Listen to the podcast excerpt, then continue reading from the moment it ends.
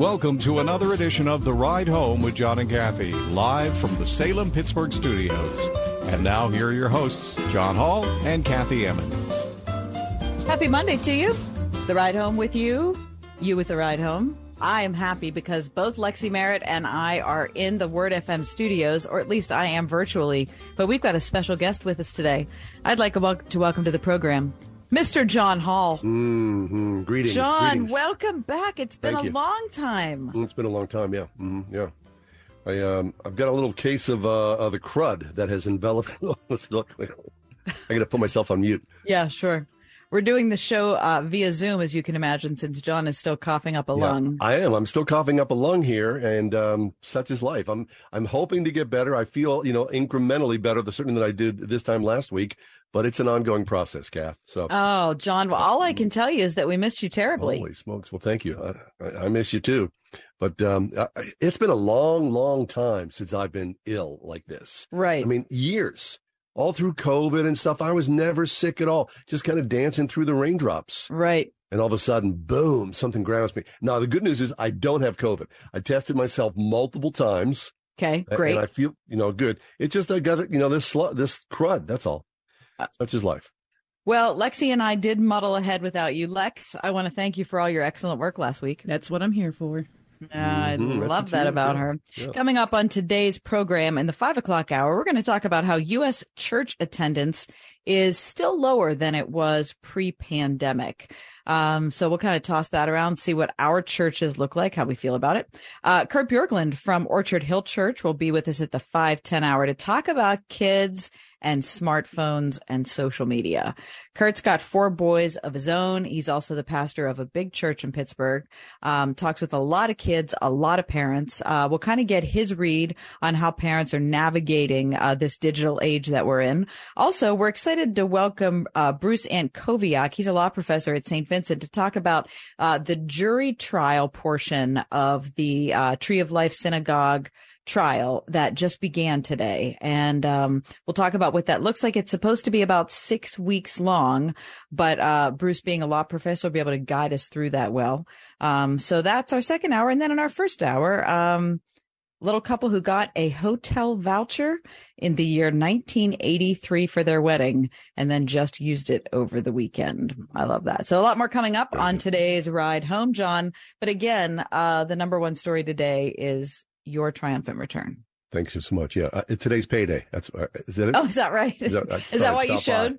You thought, paycheck. you thought for crying out loud. Uh, what the Uh, heck? If I I'm mean, going to kind of come in any day, I better come in this day. Got to show up. You know, you know, uh, the online thing. People, you know, do their um, time cards online. I was always proud. Like I had like 120 plus hours of sick time. Oh, good. Haven't touched that. Haven't Sure. touched that for years. Right. Gone down a little bit.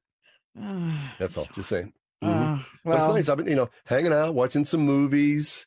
You know, I've gone through multiple, multiple boxes of Kleenex, and uh, such is life. I, I, that's I'm, awesome. Okay, well, it's not the only thing that's awesome is that you've gone and seen a lot of movies. Mhm, and yeah. by gone and seen, I mean walked from your bed to the To television. my house. Yeah. to see them. Anyway, well, maybe we'll unpack some of those as the week goes on. But All I guess before we get into all of that, it's time for the news of the day. Lex, can you give us the music?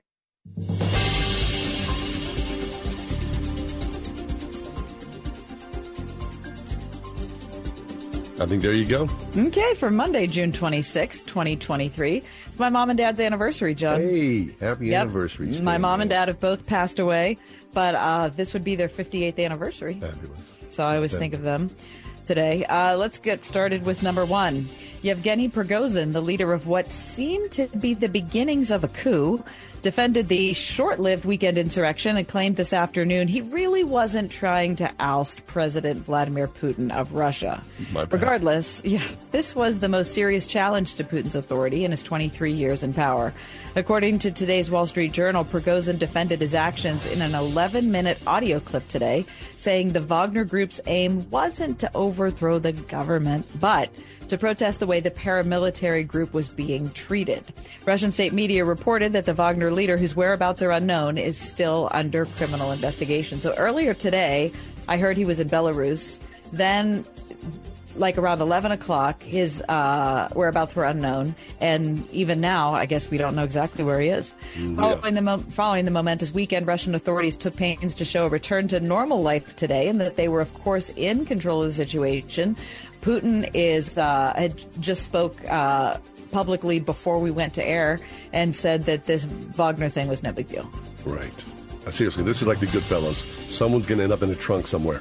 Exactly. Number two, voters are souring on the state of the nation with a stunning 74% saying the U.S. is on the wrong track, according to a survey released yesterday. The NBC poll found just 20% of respondents say America moving in the right direction, and the last time voters were that bitter about the nation's course, that was in 92 and in 08 the party in control of the White House changed hands. That's what NBC's Chuck Todd noted when he talked about the results.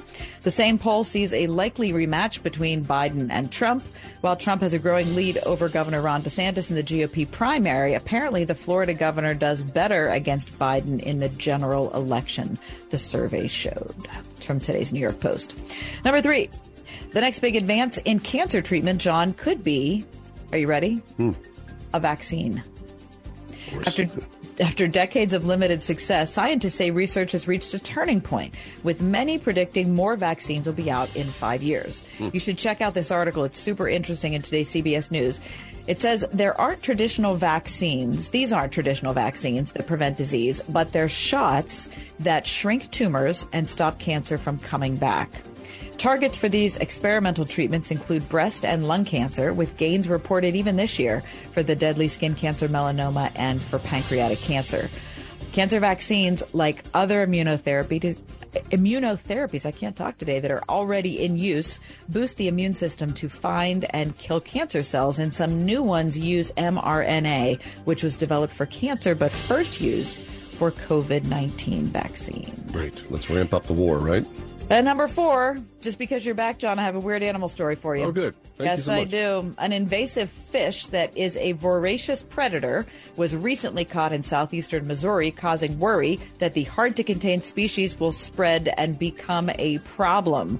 The northern snakehead, John, caught last month in a drainage pool at Duck Creek Conservation Area. They're calling it the Frankenfish. Do you want to know why? Yeah.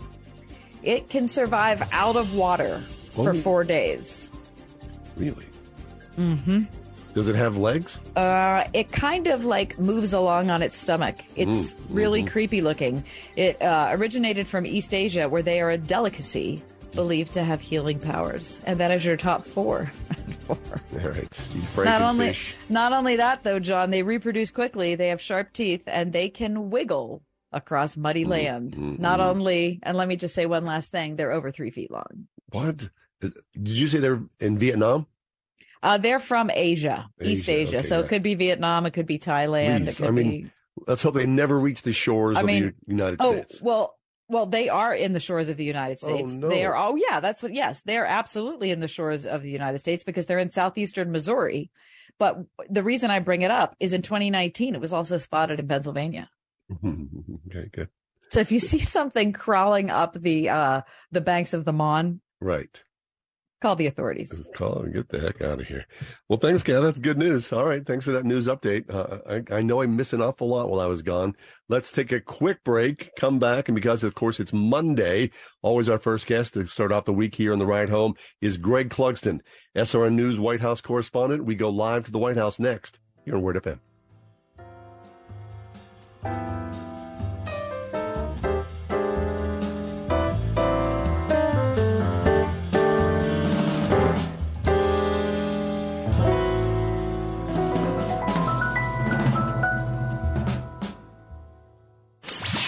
101.5 WORD. Despite the life stage we might be in, God calls us to fruitfulness. But is that a one size fits all? Here's Kelly Kapic. What does faithfulness look like?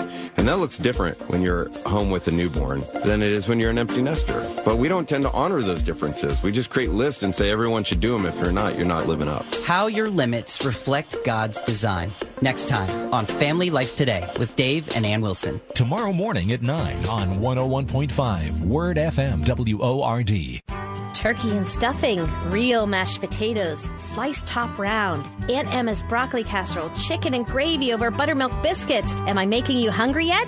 Hi, it's me, Marcia from the Spring House. Do you have a special event coming up in your life? A shower, a wedding, graduation party, company party, anniversary event, or any occasion where you'd love to serve all natural, farm fresh foods? Then it's time to give the Spring House Catering Department a call at 724 228 3339. From your first conversation with Dawn, who will help you create a menu that's unique to you, to the beautiful, bounteous setup and display that my sister Jill and her crew create, you will be delighted. After every catering event, Jill tells our cooks, I wish I could take you with me so you could hear all the wonderful comments guests give us. Give us a call at 724 228 3339 or check out our extensive menu at springhousemarket.com for farm fresh catering from the Springhouse. More than 80 million Americans depend on AM radio for their news, traffic, weather, sports, and a community connection. It's the backbone of the emergency alert system, keeping us safe in dangerous times. It's critical that we keep AM radio in cars because when cell and internet services are down, this free emergency service could be your only lifeline. Text AM to 52886 and tell Congress we need AM radio in cars. This message furnished by the National Association of Broadcasters. Feel like you're trying to push a boulder uphill wearing skates? If you run or manage a local business today, you're challenged like never before. We get it and we want to help. We're Salem Surround. We're a full service marketing agency that'll help you increase your customer base by designing incredibly effective plans to reach your consumers day, night, and everywhere they might be. Learn more at surroundpittsburgh.com. Surroundpittsburgh.com. Connecting you with new customers. Surroundpittsburgh.com. Nefarious, the number one movie on salemnow.com. Execution scheduled for 11 p.m. He's trying to convince us he's gone insane. I'm a demon. Here's what Kirk, Tatum, and Prager say about Nefarious. A modern day Screwtape letters. Teenagers especially should see it. It makes you think about the true nature of evil and scares the heaven right into you. It is a fascinating movie. It's absolutely gripping. Nefarious. Rated R. Watch it now at salemnow.com. Salemnow.com.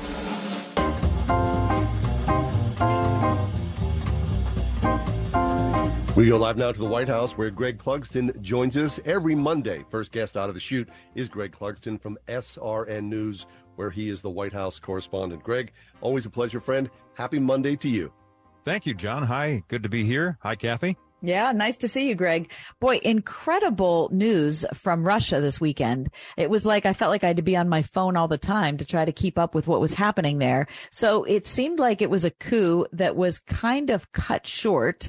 Um, now we have the leader of the Wagner group in some unnamed location. Uh, Greg, what's the latest that you've heard? Right. So this Wagner group, which is sort of this paramilitary organization, it's kind of a mercenary outfit led mm-hmm. by this Yevgeny Prigozhin. He's the head of Wagner, and uh, he was claiming that Russian uh, military soldiers attacked his group of soldiers, mm. uh, killed some. That was his claim. And uh, he basically started a march toward Moscow with his own forces. So you had this internal strife playing out inside the Russian border as Russia is continuing to fight with Ukraine. And that was sort of the that was the drama that was uh, really unfolding over the weekend. And of course, you've got Russia uh, facing what we don't normally see, at least uh, you know in in the world's eyes, this political turmoil and this chaos, and a, a lot of uncertainty as to what could happen.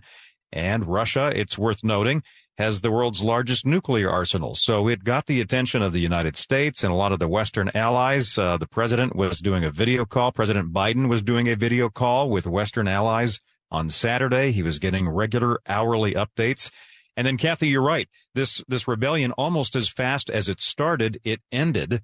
And uh, there was some sort of a peace agreement, if you want to call it that, that was brokered by Belarus which is closely of all people, yeah, closely connected those two governments with Russia and Belarus. So um, it, it, still remains uh, suspect. There are still a lot of question marks. It looked as if this Prigozhin leader of Wagner was given the right to flee uh, to Belarus or elsewhere. Nobody knows exactly where he is. And just within the last hour, Russian President Vladimir Putin issued a video statement or a live speech, I guess it was, um, late at night in Moscow. And he was uh, blaming Russia's enemies. He said that they miscalculated.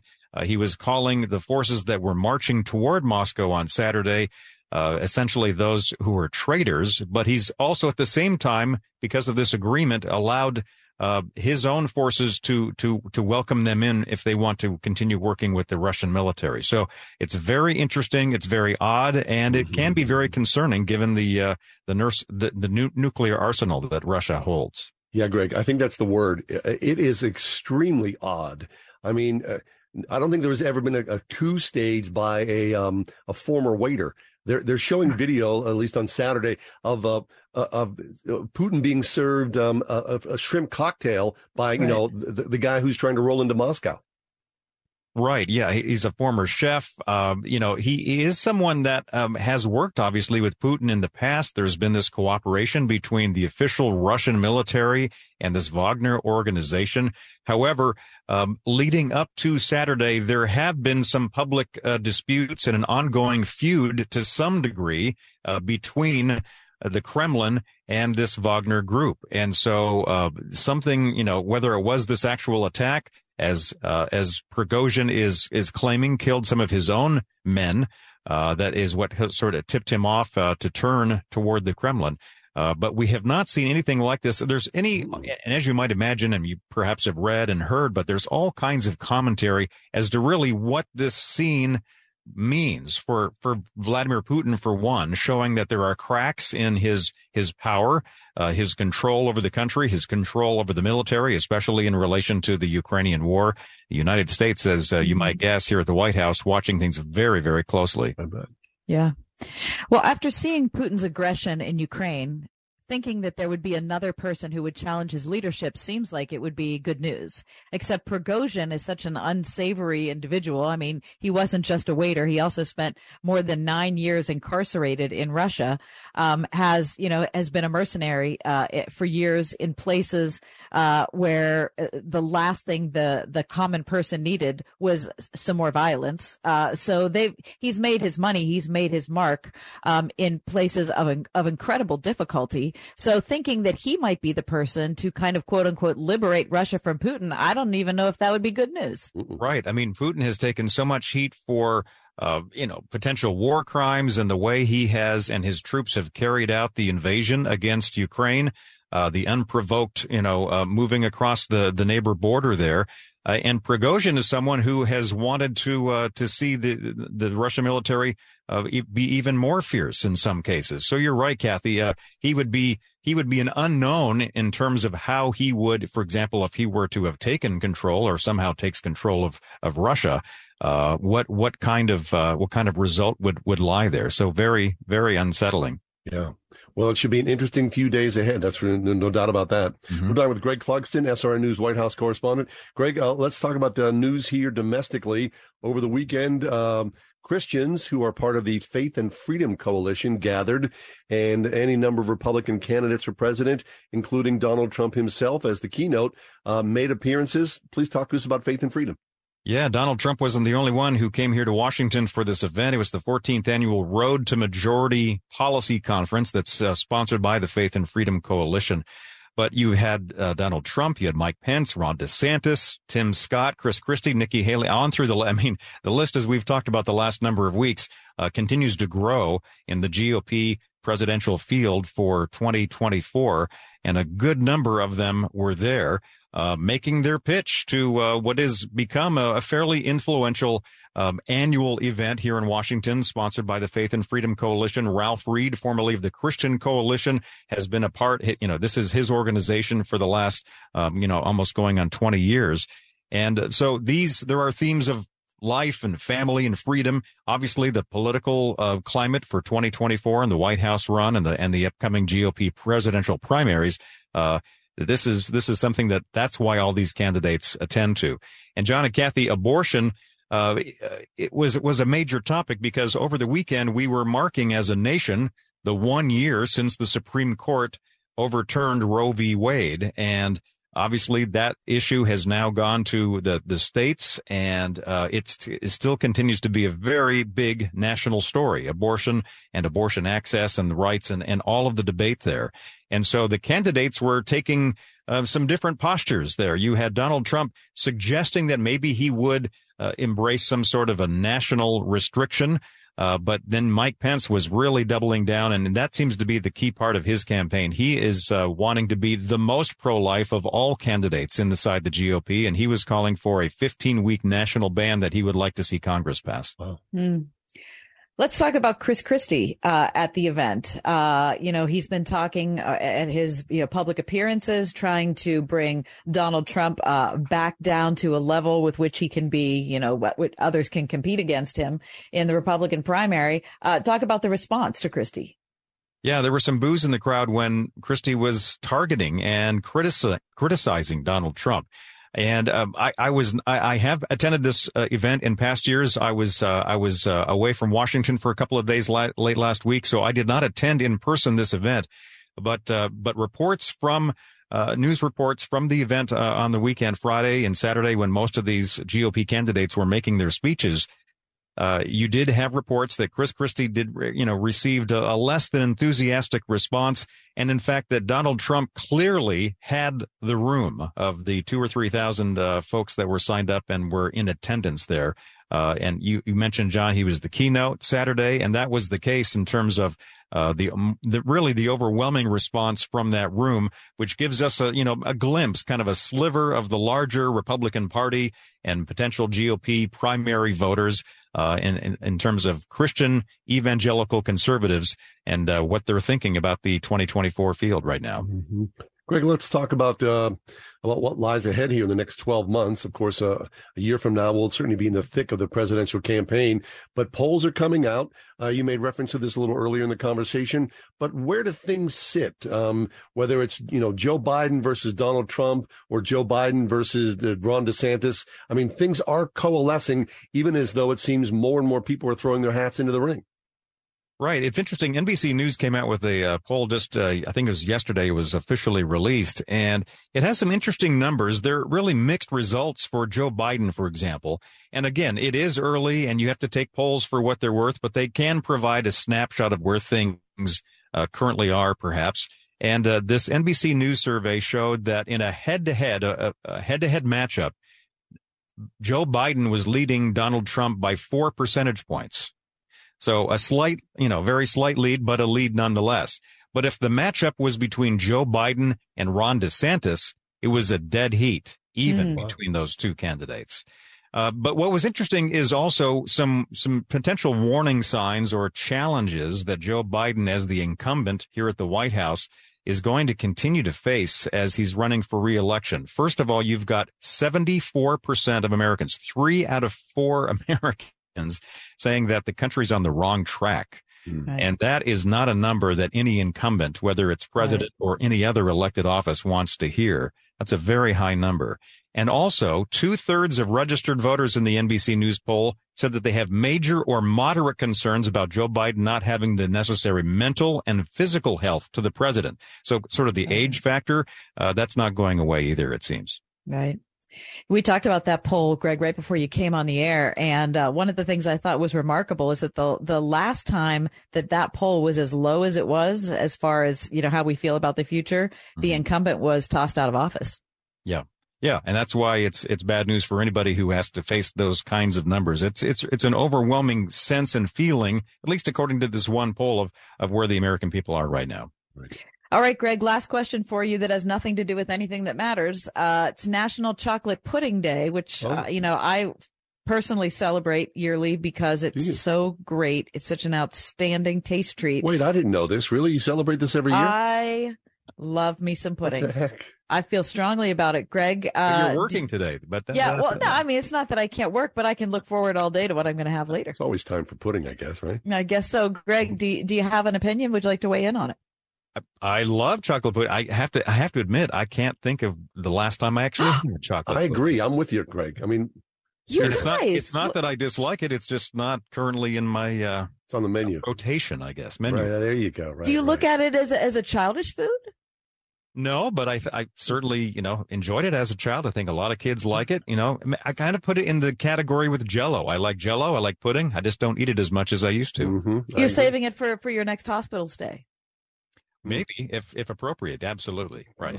And, well, uh, there's a cheery note right there, Greg. I'm just saying. I'm just I'm I'm concerned I mean, about both of you that you're not embracing. in the hospital eating pudding. What the I heck? just am concerned that you're not embracing it as you should. That's Yeah. Greg Clugston live from the White House. I bet he's the only White House correspondent today who's been asked about National Chocolate Pudding Day. Yeah, it's his bragging rights. I'm sure he'll he'll leave us very happily and fulfilled. Thank Always you, a pleasure, Greg. Greg. Thanks so much. Thanks, Kathy. Thanks, John.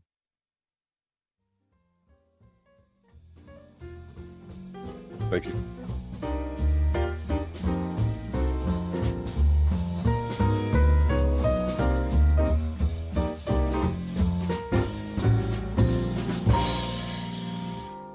Doing it right, roofing, siding, remodeling, specializing in roof replacements for churches and places of worship for nearly 40 years. For the church roof replacement specialist in Pittsburgh and the surrounding area, call 724 New Roof today for a free quote.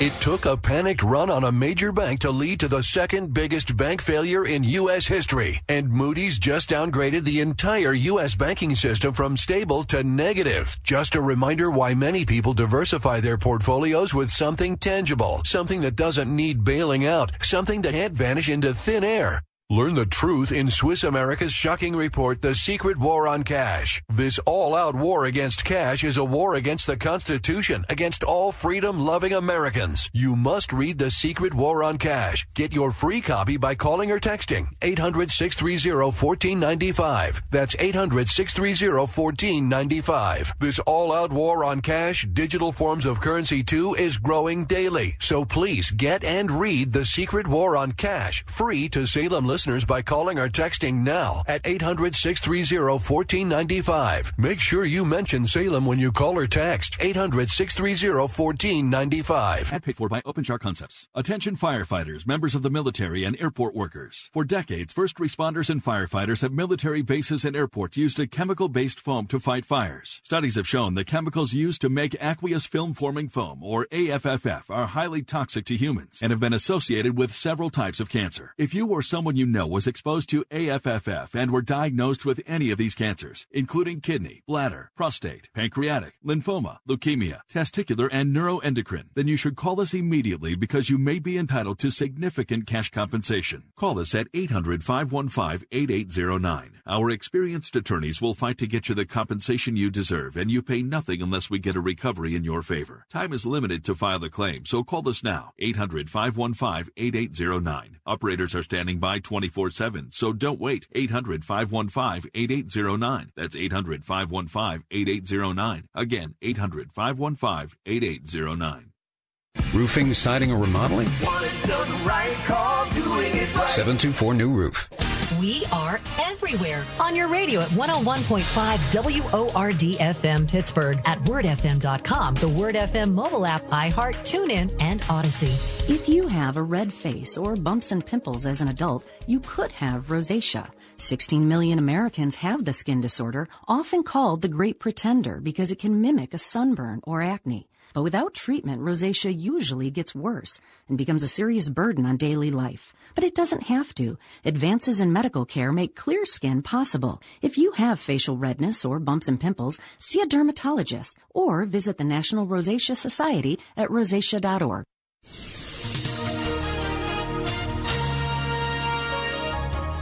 Tonight will be overcast with a couple of showers and a thunderstorm, mainly early. Expect a nighttime low of 61. Mostly cloudy tomorrow with a couple of showers and a thunderstorm. We'll see a high tomorrow of 70. Cloudy skies tomorrow night with a passing shower or two, the low 58. Times of clouds and sun for Wednesday will reach a high Wednesday of 77. With your AccuWeather forecast, I'm Drew Shannon.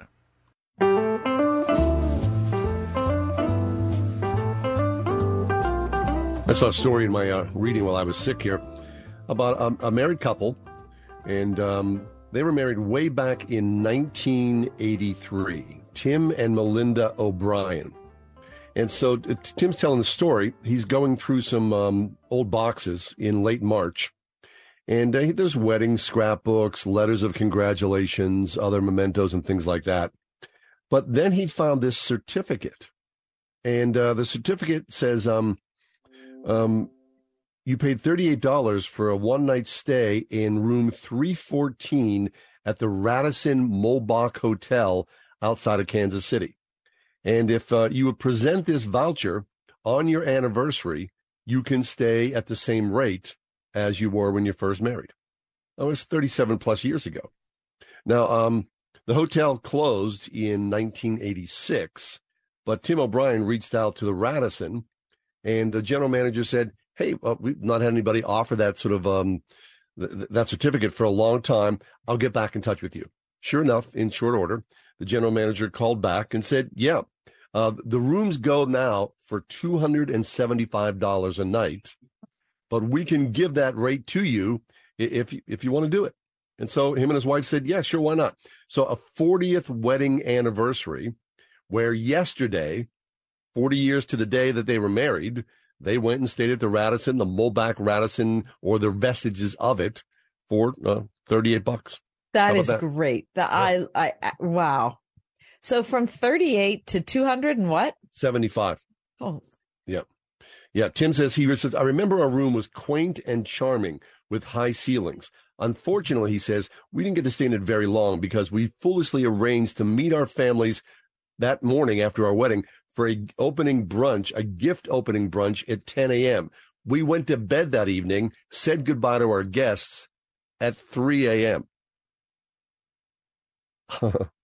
so Boy, the wedding that's night, a, that's something you wish you did you could do over. You got that right. Uh, they uh, they raised three kids. They're both retired. She's a music teacher. He was uh, he worked for a paper company, and uh, love lives happily ever after. Very nice. That that is a terrific story. You can read more about it in today's mm-hmm. Washington Post. We need to step away, John, but okay. when we come back, we'll talk about Pilgrim's Progress. It's one of the most famous books in the history of literature. Jeff Stivason next with us for the ride home.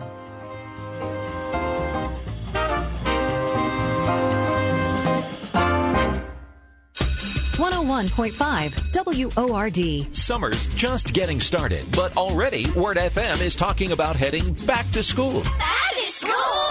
If you've ever considered sending your child to a Christian school, but the cost was holding you back, check out the WORD half price tuition deals now at wordfm.com. Send your child to a school that's teaching them the same values you're teaching at home for the full year, but only pay for half. See the complete list of schools now at wordfm.com slash tuitions. Diabetes, high blood pressure, anxiety meds, everyone's on them. If you're a 50 year old male, maybe a bit porky, and you may even have type 2 diabetes, a million dollars of term insurance may only cost you about 200 bucks a month. Call Term Provider. Speak with Big Lou at 800 333 1750. Big Lou will find a term life policy for you even if you have type 2 diabetes, are overweight, or have high blood pressure. Term Provider has helped thousands of people like you who think they can't afford term life insurance. To buy a million dollars of affordable term life for you, all you need to do is call Big Lou at 800 333 1750. Lou will make sure the scales are tipped in your favor. Call 800 333 1750. Big Lou will answer your call and work to fit you into a term life policy that you can afford. Remember, Big Lou's like you. He's on meds too. Call 800 333 1750. 800 333 1750. Right now, My Pillow has a massive closeout sale happening on their all-season slippers. Listeners continually make the My Slippers the number one selling My Pillow product, and I have a feeling you'll want to stock up now when you hear this offer. Hey, this is John Hall. When you use my promo code WORD, you'll get the all-season slippers for $25. Regularly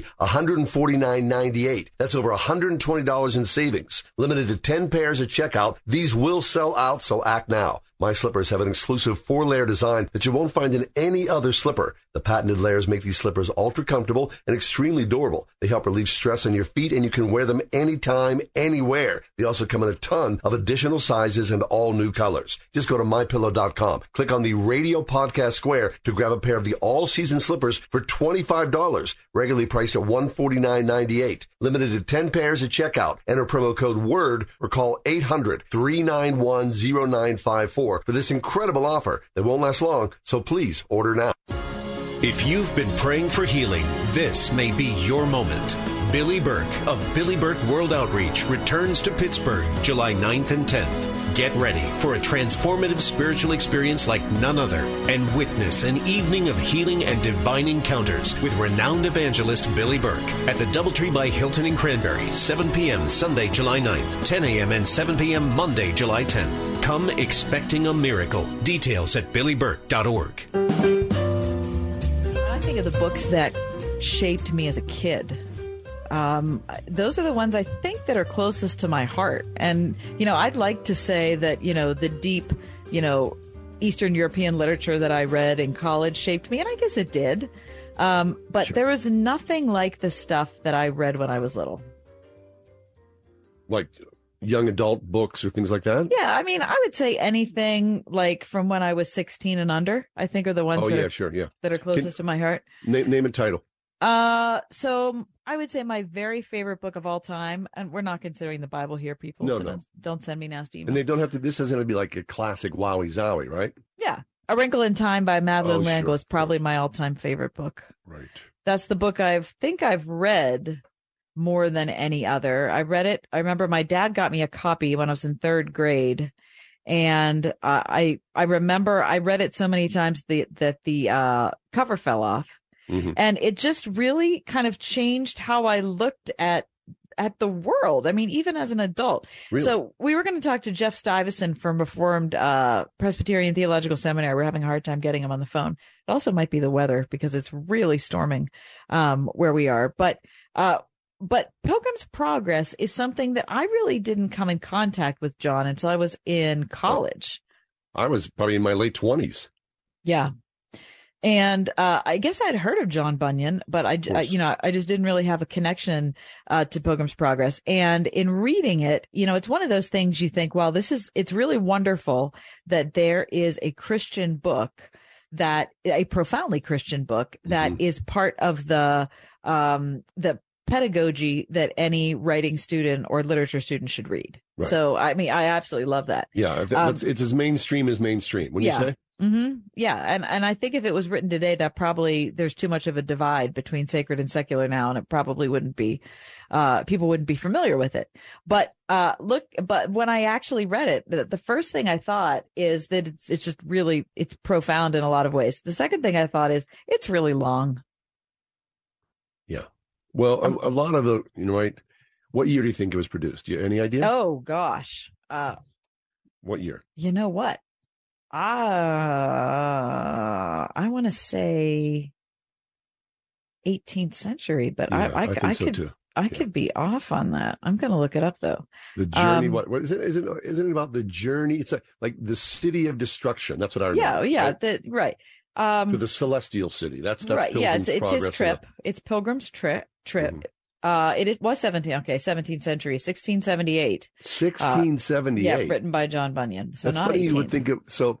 You, you can't imagine like you know the in air quotes the publishing industry in 1617 there was no nothing like that right the miracle is that it was produced in the first place and printed in book form Yeah. and survived for us to talk about it here in the 21st century Yep, appeared in Dutch in 1681, German 1703, and Swedish 1727. Since then, uh, it's been translated into more than 200 languages, and it has never been out of print.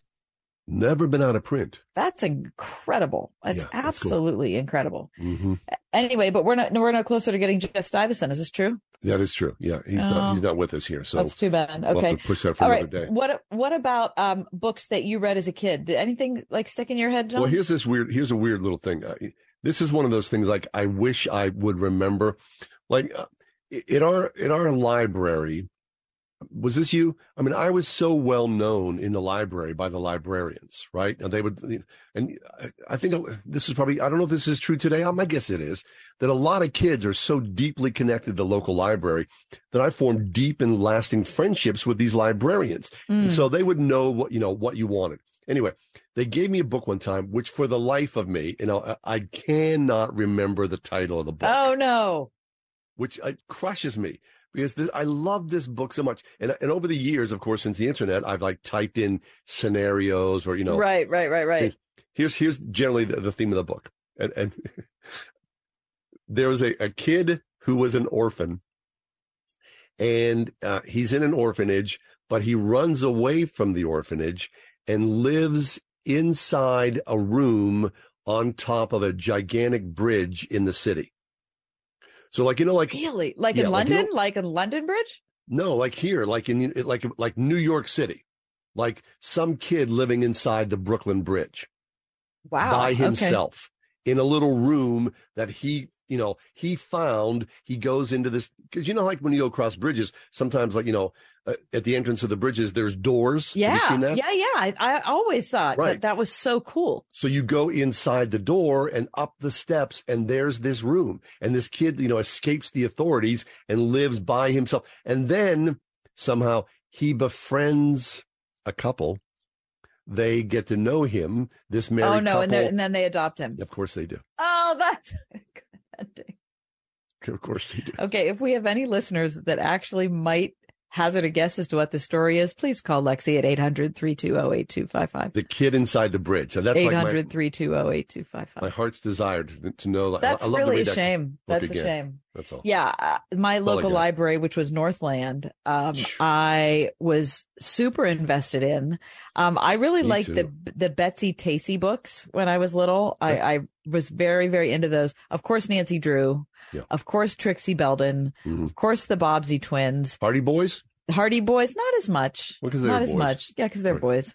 Um, and then we got into Narnia Mhm. and things really took off. You know, we did all of those. And then, um, of course, the sequel to A Wrinkle in Time, um, A Wind in the Door, and then Swiftly Tilting Planet, and then all of that. Those are the, those are the books when I look back that I absolutely loved. Yeah. Absolutely loved. Anyway, um, I'm sure we all have books like that.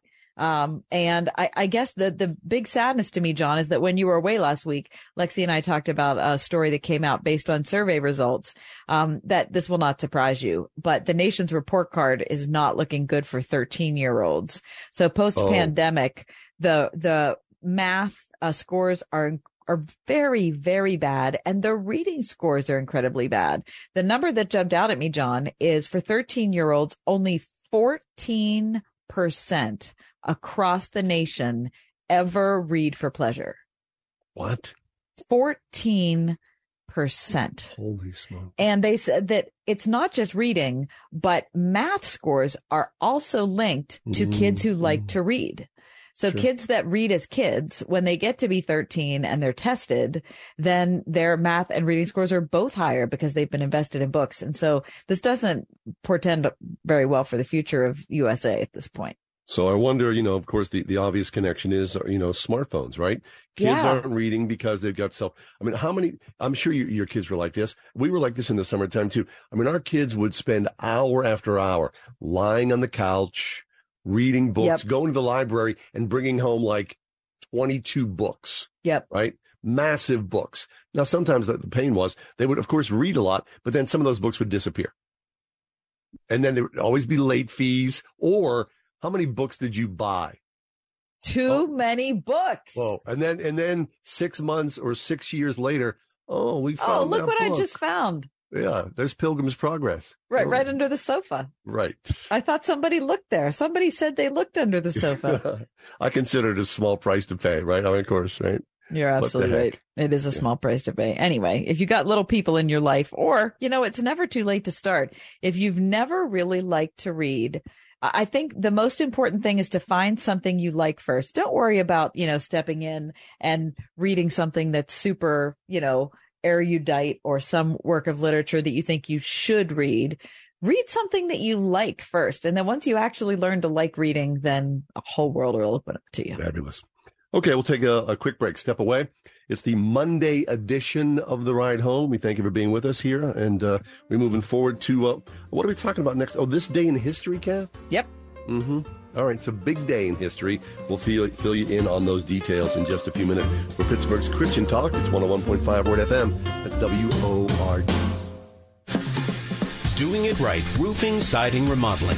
The first Owens Corning MVP in Pittsburgh and one of the longest tenured platinum contractors in the Pittsburgh region. Call Call 724 New Roof. The recent bank failures are serving as a warning about how fragile our banking system really is. As millions of Americans panic, do you know what central banks are doing? Well, they're actually buying up gold at record levels. They're relying on it as a safe haven during these difficult times. That's how confident they are in the dollar. Hi, I'm Lance Wallnau, Christian author and evangelical leader to millions of people just like you. We're all Americans who want to protect our family's savings no matter what.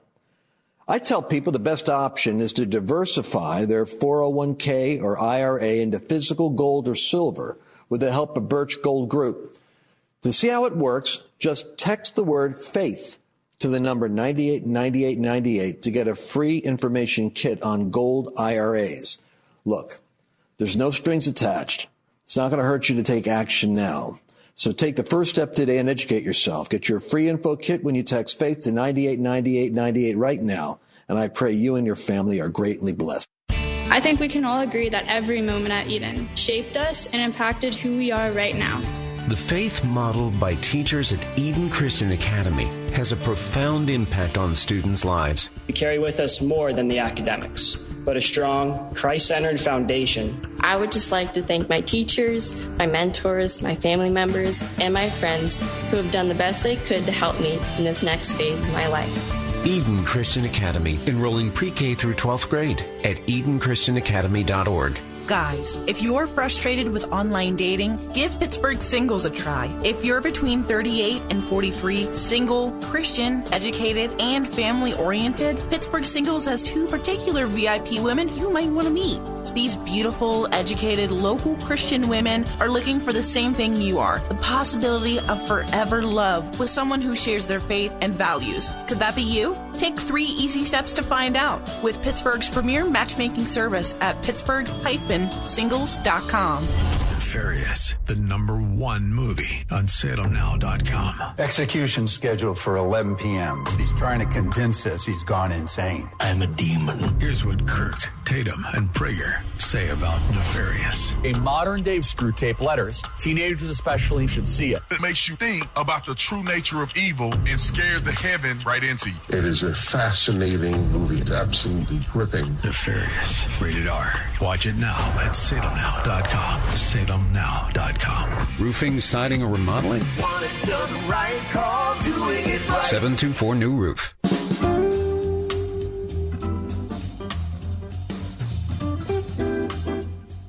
This day in history was a big day if you were a kid and you liked to read, hmm. because Harry Potter and the Philosopher's Stone by J.K. Rowling was published, and it launched, I don't know, it launched an entirely new creative space for people um, who read the book, were invested in it, and not and couldn't even imagine what was to come. Mm. I mean, the first book is such a wonderful, wonderful book. But to think ab- about the incredibly winding story and how it goes on, I mean, it's just incredible. John, you have any idea what year that was? Ooh, uh, 2006. 97. Oh my gosh. Isn't that, 1997. isn't that incredible? 1997. Now, Lexi, I want to bring you in on the conversation. Um, Lex, when did you read Harry Potter for the first time? Um, I probably read it. I was young, and I think my dad was still alive, so I was probably like eight or nine. So we read it together. Okay. and what, and did you love it right away or did it take you a while? Oh, I loved it right away. It was Oh, 'cause really good. It's- Isn't it wonderful? It's so oh my good. gosh. I didn't read I didn't read it until probably uh 2012. Oh, really? Yeah. Yeah, So I when your didn't kids first read it is when you read it? they read it first and then I read it after they had read it. Mm-hmm. We So read it at the same time. yeah, so I, I yeah, so I was late to the party. Interesting. I mean, it's so shocking in that it's so original.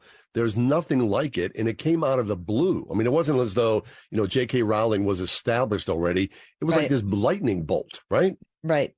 Lexi, when you think of, uh, can you think of other books that remind you of uh, Harry Potter or something that maybe you read that got you ready for Harry Potter? I not off the top of my head, really. Yeah. Um, yeah. I feel like Harry Potter is definitely one of a kind. Yeah. Um, in that way. But yeah, but I feel like once you get more into it, once you get into the later books, you see much more the influence of uh, J.R.R. Tolkien and C.S. Lewis. Yes, that is for sure. Um, but yeah, Harry Potter, I think, was my introduction to those kind of books rather than anything else. Right. Okay. Okay. How about the frenzy when the first Harry Potter movie was released? I mean, our kids were like, they were. It was like the Beatles were coming to town or something. Right. Like that. That's that's what it felt like. Yep. It was hysteria almost. Yeah, it was. And what about the the overnight waits when the new book would come out? You Oh know, when you know uh, Prisoner copy. of Azkaban was coming out. All of a sudden, people are like lining up around you know blocks and blocks and in front of bookstores in New York City. Will that ever happen again? I wonder.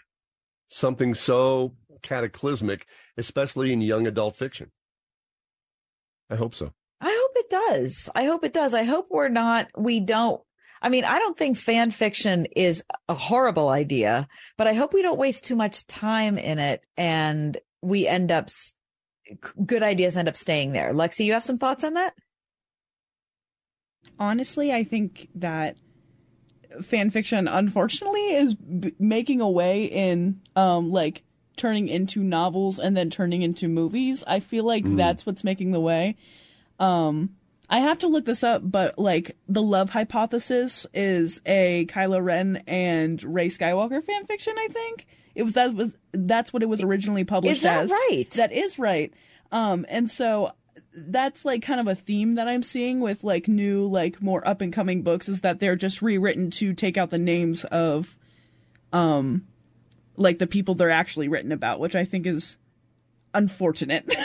to say Okay, the so least. wait, so that so that would mean that people that are doing fan fiction are just like people are taking their ideas? Well, it's not necessarily like taking their ideas. So, like the people that are writing the fan fictions are realizing like they're getting a lot of traction. They're saying, "Oh, let me just change the names and the settings of these things." Um, and, And then I I'll- can make them original. and I can make them original. Yeah. Um, that's happened with a couple other things, like um, a Netflix movie called After. I think was a fan fiction before it was a movie. Um, the Love Hypothesis is now a book. I I have to look up if it's turning into a movie, but um, and the most notorious one is Fifty Shades of Grey, um, which is a gross movie, but that is like Gross the most. book.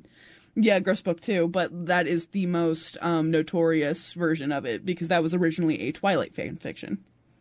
Interesting. Yeah, if you didn't know, you Uh, know. so I wonder if people are writing fan fiction with the idea that they're going to replicate J.K. Rowling in some way, right? That lightning in a bottle. Oh, yeah. If And they're going to try with a- a new idea. Yeah. Yeah, right. And of course, a film series behind that. And I mean, J.K. Rowling's a multi, multi, multi millionaire, but I don't think, you know, she went into this with that idea. But of course, success would breed success. No, I mean she went into it as a broken person, Right. right? Who was Yeah. who was who was looking for a way to uh, support herself and her kid. But I think also you have to have a a degree of brilliance to be able to do what she did. And people who haven't read Harry Potter, I think it's interesting how uh how how the Christian subculture responded to Harry Potter. Initially. Yeah, initially, um, the Christian school that my kids went to, it wasn't even allowed to be. You weren't allowed No. to bring it in if you were reading it. It wasn't in the library. It wasn't no. in any of those things. And then fast forward to now, I feel like it's It's embraced. it, yeah, it's not near, it's not nearly the issue it was. Yeah. And it just, to me, even at the time, it just seemed like people were, uh, weren't really aware of the history of Christians who wrote fantasy books. Right. And so people would have been excited about the Chronicles of Narnia without realizing how many similarities there were. Yeah. But of course, you know, anything that has to do with, you know, witchcraft or Right. spells or incantations, it, right? I mean, and rightfully so. Well, well, yeah, because some people can take things uh, way, way too far. Most. I mean, the people that are, you know, living, you know, in the in a Harry Potter subculture. I mean, that's super creepy. But that that can be the case with any movie or any idea, right? Right, right, right. Yeah. It's very weird. Anyway, uh, happy anniversary, right? Yep. Today's the day. Today's the day. I might have to. um, I might have to watch the movie tonight to kind of celebrate. You know what? I, I forget this. I don't know. How does the series, do you remember how the series ends book wise versus movie wise? You mean Is it the same? Yeah. which- is it the same exit? yeah? It I mean, okay. there there are a lot there are a lot more details in the book, Yeah. but they it basically ends in the same way. Ends okay. All right. Yeah. Yeah. Well, you know, Lex, just to, fan of the movie or no? I personally love the movie. I think Yeah. it's great. Me too. I, re- I saw the movies first before I read the books. Yeah. So I was kind of going in the opposite direction, but man. Now it's kind of funny. I mean, th- those who uh, who became major motion picture stars from the movies have turned against J.K. Rowling, right? I mean, it's just the, the weird age that we live Right. in now. Someone's you know opened the door for you, and um, all of a sudden J.K. Rowling's a villain in a lot of different circles here, Yep. which is That's exactly right. All right, we're taking a break for news and weather. And then after that, we're going to talk about U.S. church attendance and how it relates to the numbers that were uh, available before the pandemic.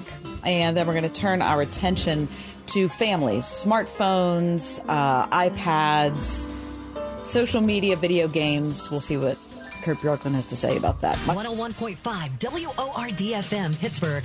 On your smart speaker by saying, play the word Pittsburgh. And on your phone via the Word FM mobile app, iHeart, TuneIn, and Audacy. Using discount code ERIC. With SRN News, I'm John Scott. After a Russian uprising over the weekend, President Biden says the U.S. and its allies have been closely coordinated on events in that country. Sure, we gave Putin no excuse. Let me emphasize, we gave Putin no excuse to blame this on the West or to blame this on NATO. We made clear that we were not involved. We had nothing to do with it. This was part of a struggle within the Russian system. Meanwhile, from Russia, Wagner head Yevgeny Prigozhin has released the first audio statement since the rebellion, defending the move as a reaction to an attack on his force that killed some 30 of his fighters. Meanwhile, the Russian defense minister Sergei Shoigu has demanded his ouster. The Dow had 57 points. The Nasdaq is down 82. This is SRN News. Hi, I'm Olivia, and I'm 11. Some people my age might think water in a basement's pretty cool. Who wouldn't want an indoor swimming pool? But my dad taught me a thing or two about homes. You mean all those times I talked about waterproofing? You were actually listening? Absolutely. I'm like Alexa. Okay, so how does J&D waterproofing protect your home? By keeping water out of the basement so it doesn't compromise the structure of your home. And By not giving yucky mold and mildew a place to grow. pretty good. Dad, I wasn't finished. Oh, sorry. And J&D waterproofing can save you money. Do tell. By saving you from having to replace your basement appliances from water damage. I couldn't have said it better myself. Got water problems? Don't cry. Call 1 800 Very Dry. J&D waterproofing.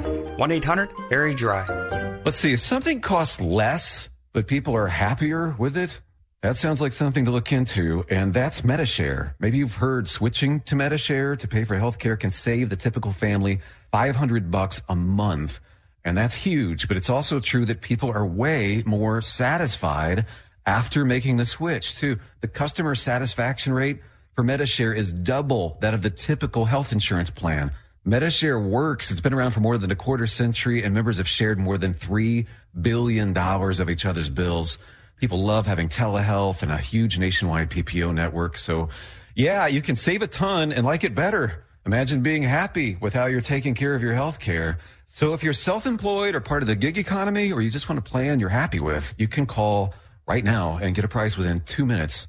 Very, very smart use of two minutes. Here's the number you need. 844-47-BIBLE. That's 844-47-BIBLE. 844-47-BIBLE. Just when you thought it couldn't get any better, Mike Lindell with My Pillow is launching the My Pillow 2.0. When Mike invented My Pillow, it had everything you could ever want in a pillow. Now, nearly 20 years later, he's discovered a new technology that makes it even better. The My Pillow 2.0 has the patented adjustable fill of the original My Pillow, and now has a brand new fabric that is made with a temperature regulating thread. The My Pillow 2.0 is the softest, smoothest, coolest pillow you'll ever own. Hey, this is John Hall. For my exclusive listeners, the My Pillow 2.0 is buy one get one free with promo code WORD. My Pillow 2.0 temperature regulating technology is 100% made in the USA and comes with a 10-year warranty and a 60-day money-back guarantee. Just go to mypillow.com, click on the radio listener square to the buy one get one free offer. Just when you thought My Pillow couldn't get any better? My Pillow 2.0 gives you the best pillow ever. Enter promo code WORD or call 800-391-0954 to get your My Pillow 2.0s now.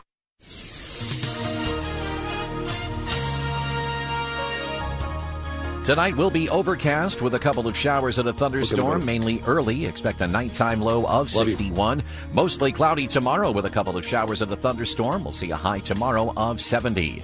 Cloudy skies tomorrow night with a passing shower or two. That's the low nice, isn't it? 58. Yes. Times of clouds and 70. sun for Wednesday. We'll reach a high Wednesday of 77. Sleeping. With your AccuWeather forecast, I'm Drew Shannon.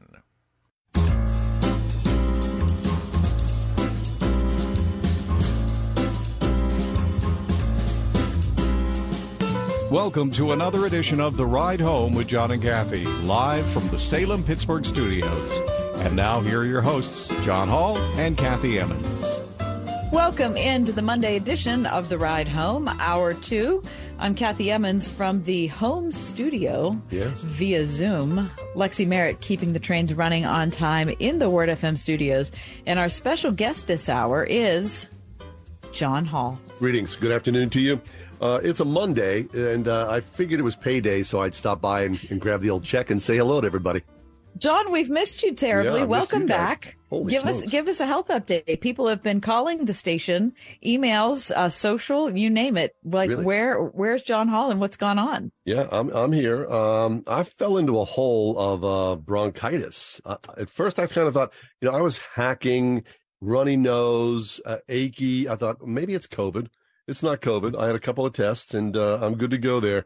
But I'm telling you, this this is going on three plus weeks of me ramping up. I have coughed so much, my ribs are sore. Oh my Uh, gosh. You know, you know what that's like. I mean, Yeah, and, and I haven't been sick all throughout COVID. I, I didn't get sick. I haven't been sick in years, and I- and you know, with the S on the end of that, it's been a long time since I've been ill, but it has got me deep in the hold.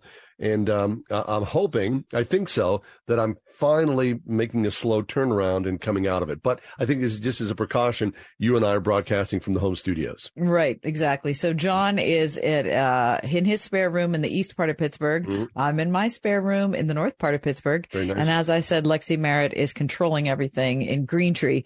All right, John. Um, so before COVID, Yep. uh, church attendance was declining over the decades from I would say 1958 uh, to 19 or to 2020. Um, and then of course people weren't worshiping in person. And then once things opened up after the pandemic, then people started kind of slowly coming back, Slowly. trickling back. People had different viewpoints on whether it was safe or not, blah, blah, blah. Right. Um, but now that it's, you know, summer of 2023, where are we? Okay, so this is interesting. Uh, this came out uh, today from Pew. Pew says that U.S. church attendance has shown a small but noticeable decline compared with what it was before the pandemic. How about that? So here's here's here's their um here's their numbers. In the four years before the pandemic, 2016 through 2019, an average of 34% of U.S. adults said they had attended church, synagogue, mosque, or temple in the past seven days. Okay. 30, 34. 34%.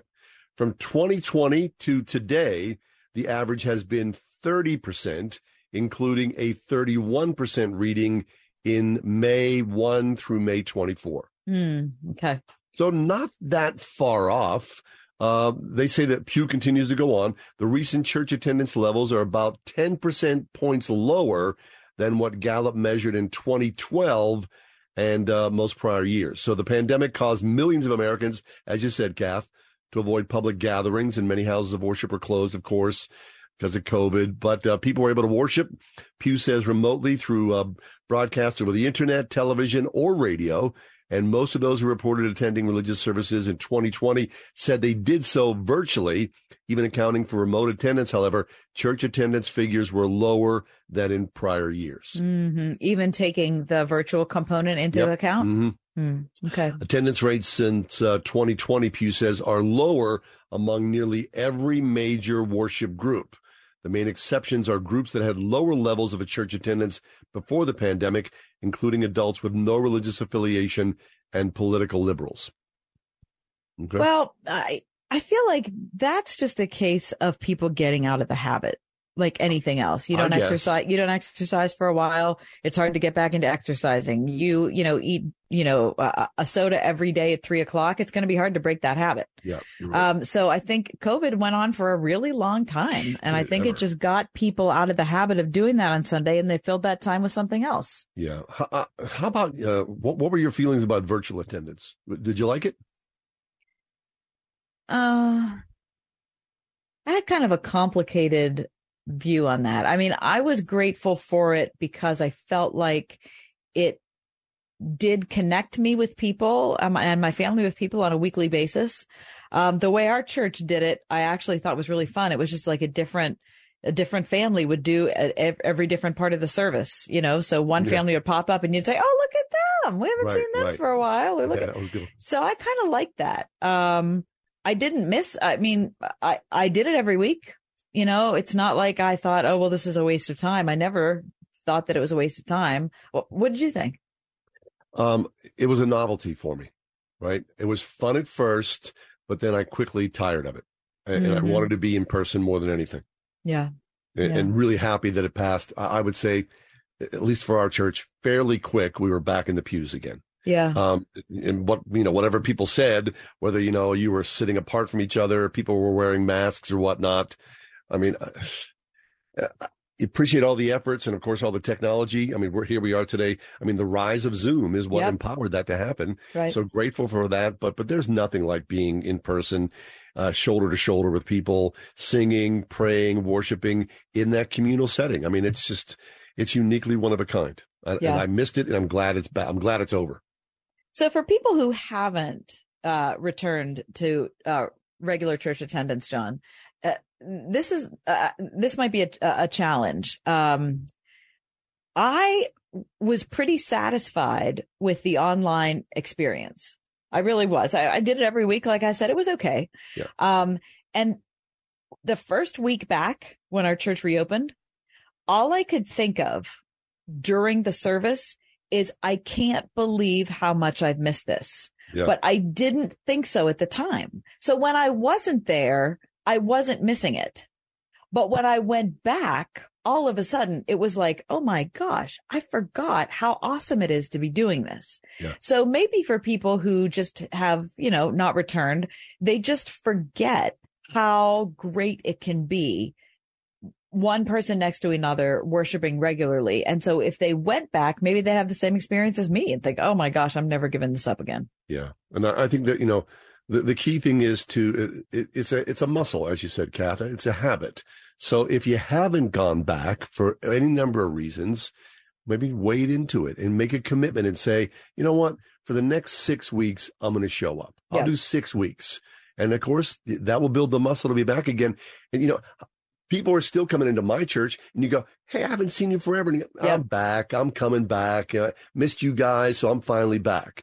And it just kind of like you know, people were sleeping in and were lazy about it, but that's no good. You want to be in church. This this couple came into my church last week, and they both had masks on because there's a, a medical frailty in their immediate family um, with one of their parents. But so they had masks on. I wasn't really sure who they were because of the masks. You know what I mean? We've all right. been through that.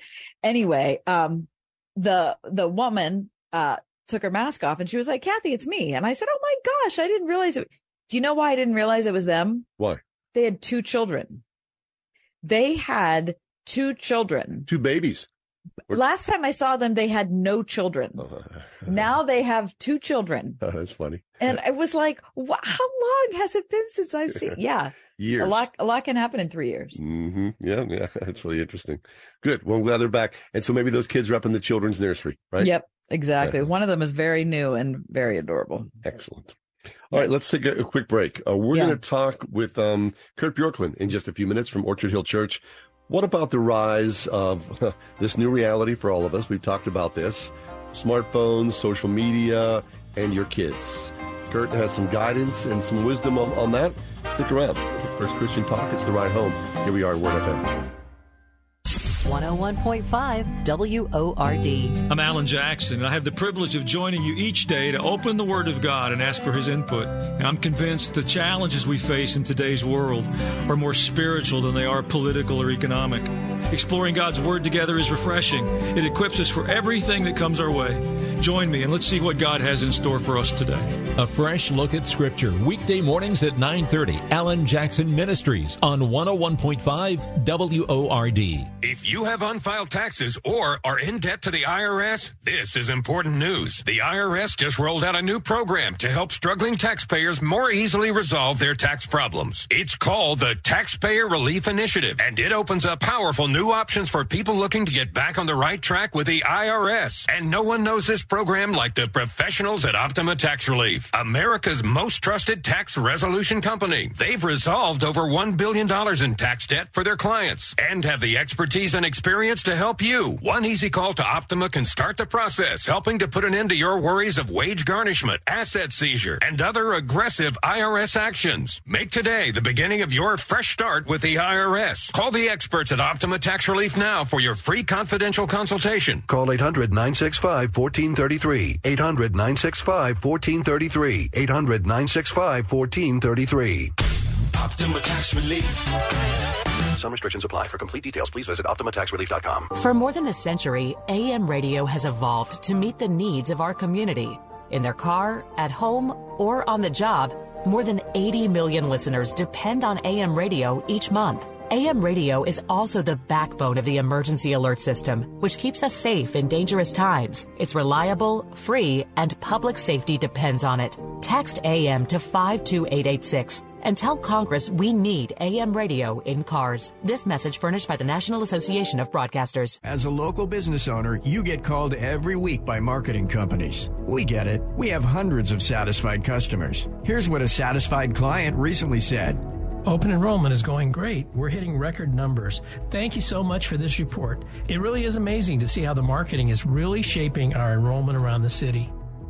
Learn more at surroundpittsburgh.com. Surroundpittsburgh.com, connecting you with new customers. Surroundpittsburgh.com. If you've been praying for healing, this may be your moment. Billy Burke of Billy Burke World Outreach returns to Pittsburgh July 9th and 10th. Get ready for a transformative spiritual experience like none other and witness an evening of healing and divine encounters with renowned evangelist Billy Burke at the Doubletree by Hilton in Cranberry, 7 p.m. Sunday, July 9th, 10 a.m. and 7 p.m. Monday, July 10th. Come expecting a miracle. Details at billyburke.org. comes to kids and social media and smartphones, it's just so complicated. And I think we can get really judgy of each other and say, you know, look at that family and say, well, they're doing it wrong. And right. but there's none of us, I don't think, are fully confident that we're navigating this era appropriately. Um, my kids are both out of high school now, and we talk often about the mistakes that you know my husband and I made. We talk. When we were introduced. Yeah, when we were introducing smartphones, we just. I, I, we're kind of muddling through. I mean, I feel like there's got to be a better way, at least at this point there's experience and there are people who've thought through the issues. Um, right. whereas I you feel and I like first generation. Yeah, we were, we were like, you know, the experimental phase. Um, but to talk about some of the things that we've learned and perhaps to give us some uh, well earned advice, we've invited the Reverend Kurt Bjorklund back onto the show. Kurt is the senior pastor at Orchard Hill Church. Kurt, welcome back. Thank you. Good to be with you. Always our pleasure, Kurt. So, uh, Kurt, as you heard, uh, Kath and I, uh, our kids are very similar in ages, just a couple of years apart. And, uh, you know, we, we were sort of that first generation of smartphone families. I think we held out for a pretty long time. Although in retrospect, I, I kind of regret that I did it uh, uh, when I did. I think my, my, my oldest boy got a smartphone when he was 14. Uh, having known what I know now, and probably he would raise his eyebrows at this, I wouldn't have done it. I would have waited until, you know, he was 17 or so. So, uh, of course, you at Orchard Hill, there's a large congregation that uh, you're part of and your own family as well. You and your wife, as Kath said, you've got four sons. Uh, how did you work it out in your life? What do you guys do for the rules of smartphones? Well, that's great question. I'd actually like to hear since Kathy introduced the idea that her kids told her the mistakes she made. I want to hear what those are. That's uh mm, yeah. that's a great yeah. tease comment. I want to hear what they said first. yeah. Okay. Well, I'll tell you what they said. Um, and uh, we were sitting around the table and uh, it was both of my daughters, one of my daughter's boyfriends and my husband and I, and we started talking about smartphones. And um, one of them said, I wish I wouldn't have gotten one until I was out of high school. Mm. And I said, really? And I, we were trying to remember when she got her first one. And I think it was like eighth grade. Might have been, yeah, I think it was eighth grade. And uh, we were going on it. She was going on a trip, like she was in a traveling choir. And so it was, again, we were sucked into it, Kurt, because you want your kid to be safe and be able to communicate with you, right? So of course, you know, she needed a phone. But um, I, she thinks that we trusted her too much. Hmm. So we assumed that she would not go on sites that did X, Y, or Z. And she's like, why would you think I wouldn't do that?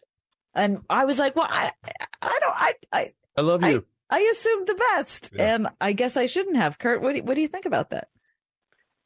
Yeah, that's a, it's really an interesting uh, question on a lot of levels. There's a, there's certainly content that kids can get into that is um, dubious. And if I think back to myself at 15, 14, 16, and you give me a phone without a check or a balance on it, and I'll probably make some bad choices. Yep. And so I think to have some kind of filter or procedure, uh, we tried for a while to do the computer in the main room and have everything on there. And then obviously, as time went, the kids would get their phones at some point. and then we tried to have them leave their phones out of their rooms at night, at least. We mm-hmm. always did the I can look at your phone at any time, and anything that's erased is suspect. So if you erase your history, that's problematic for me, kind of a thing when they were, you know, in early high school. As they matured through high school, the restrictions or checks got to be less. I don't know that there's a universally right answer. Uh, every kid's different. I think you have to look at the content that they're getting at. I think you have to look at the time they're spending and not spending on other things because of it. And I think you have to look at the social pressure. And this is one that people often forget. People think about the content, they think about the time. But when I was a kid, for example, you'd go to school and then you'd go home. And other than if somebody called you on your landline, you didn't you, you didn't have to deal with school till the next day, really. Yeah. Um, and so you had a little break. And one of the things that happens with smartphones is kids don't ever have a break from school yeah. and from the social pressure. And that is real. And I think there's something really wise to saying, I'm going to be the one who puts the phone away at a certain time. And you can blame me all you want to your friends on why you're not on and you're missing. But there's no need for a kid who's, you know, middle school, early high school to be constantly accessible to all of the pressures of school and the peer pressure network. So I think every kid's a little different, every situation's different, but those are three things I would watch very specifically and I would try to be uh, more engaged than less engaged. So whatever you think the engagement level is, I would try to be more engaged. But I think there's also a a really important principle here, uh, for me at least, and that is at some point your kids will go off to college and have complete access. And so I want to, just like I do with things, or did with things like curfews and driving and responsibility, give them progressively more freedom as they show responsibility mm-hmm. so that when the day comes that they have full access to a cell phone, it's not this, whoa, I've never learned how to manage it uh, at all, but I know that that's hard to do to give it in little doses. So those are those are a few of the things, but I would pay a special attention to the to the social component, not just the content and the time. That's good. Kurt Bjorklund's with us from Orchard Hill Church. Kurt, I, I remember years ago, you know, when uh, the, the rise of the cell phone, when you heard of the story, and I think most of us have heard this story of, you know, the Apple creators or Apple executives who refused to give their children smartphones. And you'd think, what the heck? Those guys already knew the danger of what they were handing to us. And of course, you know, they had the wherewithal to sort of skip it. But I, you know, the big thing I think what you're saying here is, is really key is that when three o'clock came or, or you know, after practice of, of baseball or choir or whatnot and school was over, you left school behind. But now kids are in school 24 seven. And for a lot of kids that, you know, that FOMO, that fear of missing out drives them to be on that phone continuously. And of course, that goes with popularity and bullying and all the different things that go with it, which could crush a child's spirit. Absolutely. And even just to teach healthy habits. Uh, how many adults do you know who can't go an hour without looking at their phone? Right. And so, even to help your child learn to be present in a moment, check their phone, then put their phone down. So, for example, in an evening, to say, okay, we're going to be phone free. And again, age dependent, I'm not saying a universal, but to say, let's be phone free while you do your homework and learn to focus. And then after dinner, we'll have an hour of phone time or whatever it is. And I think there's something healthy to trying to help kids learn some of those habits. But again, every kid, every situation is a little unique.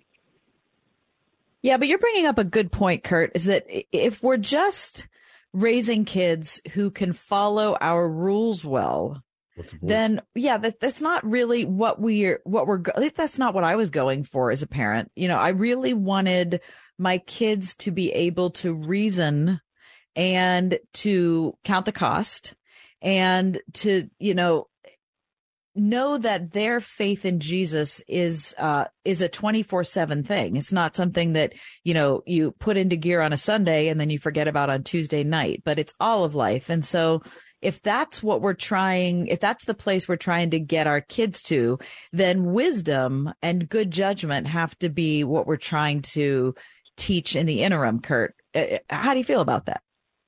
Uh, completely agree. We tried to do something with our kids that we had heard about, and that was we tried to have them get to a place of what we called self government by the time they were seniors in high school, where we didn't give rules, stipulations, guidelines. There were still some things around the house. You're going to help with dishes, you're going to treat people with respect. But in terms of managing your own life, and our thought process was you're nine months from going to college. I would rather you decide on curfews and everything now. Well, I can still at least interact with you about it and talk about it. And so our whole mindset wasn't we're trying to control our kids all the way through high school so they don't make big mistakes. It was we're trying to influence their thinking so that they can make choices and navigate the world when they aren't in our home.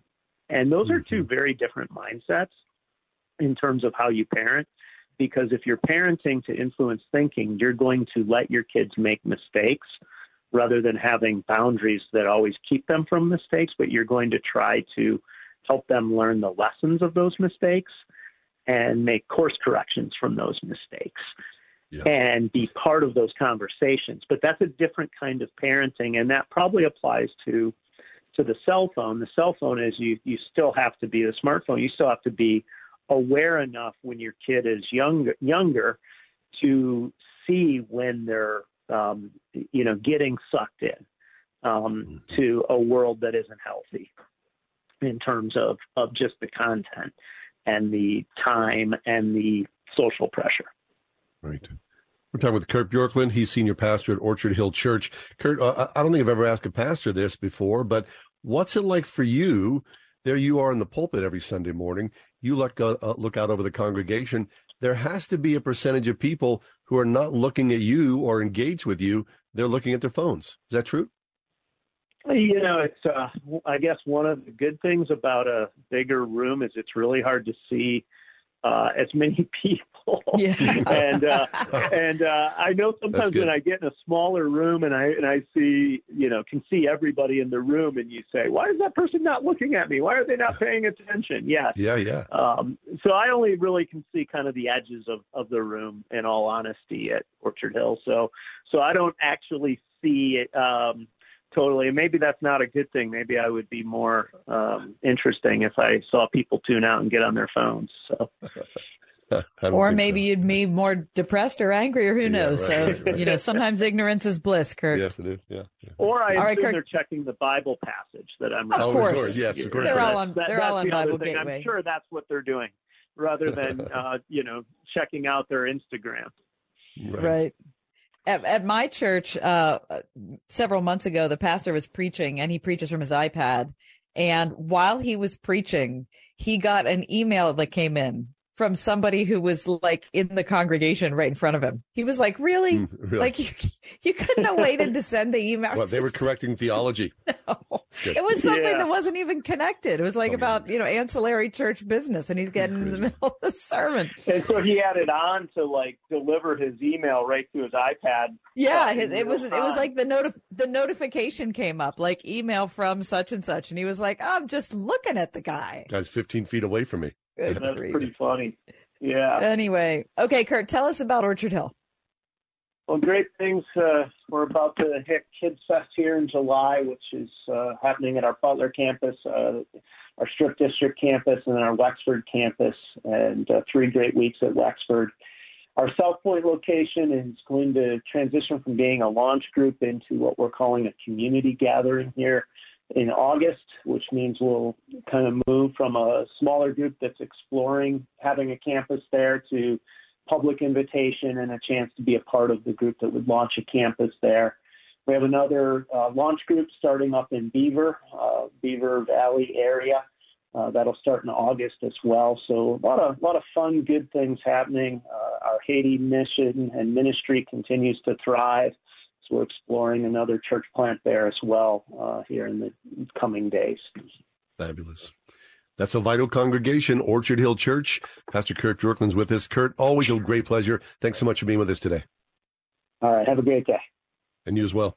We'll take a quick break and come back for the first time in a long time. Does this make sense? That's next here on Pittsburgh's Christian Talk. It's the ride home on 101.5 Word FM, WORD.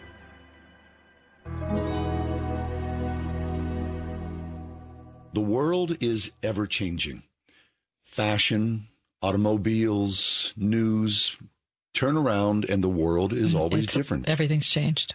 However, God never changes. God is eternal. Transient, yes, life is. But if you're thinking about embedding yourself in the eternal truth of God and you're a young, soon to be college student, I would say look at Grove City College.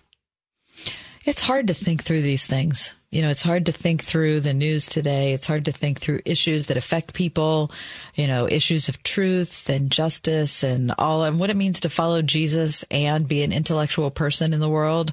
Um, you need a guide. You need mentors.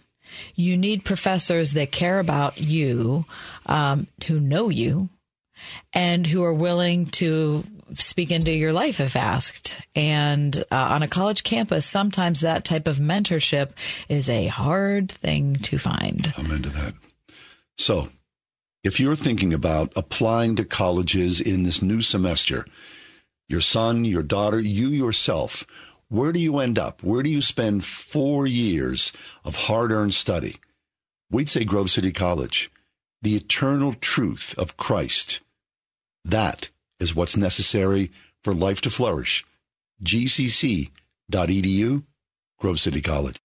Doing it right, roofing, siding, remodeling, specializing in roof replacements for churches and places of worship for nearly 40 years. For the church roof replacement specialist in Pittsburgh and the surrounding area, call 724 New Roof today for a free quote.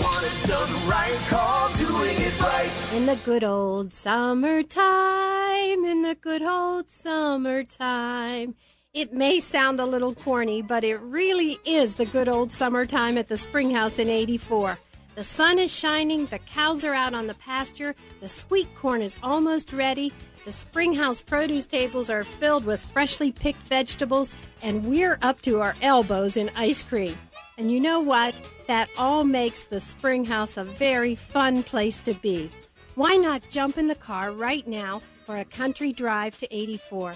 Come for homemade lunch or supper, or just to eat ice cream and enjoy sweet country air. Be sure to take home our famous chocolate milk and baked goods. Don't forget that. We're just four miles east of Washington on Route 136, and it doesn't take long to get to us. Call 228 3339 for more directions to the Spring House in 84. Listen on your smart speaker at wordfm.com, the Word FM app, iHeart, TuneIn, and on Audacy. In your car or at home too at 101.5 WORDFM, Pittsburgh.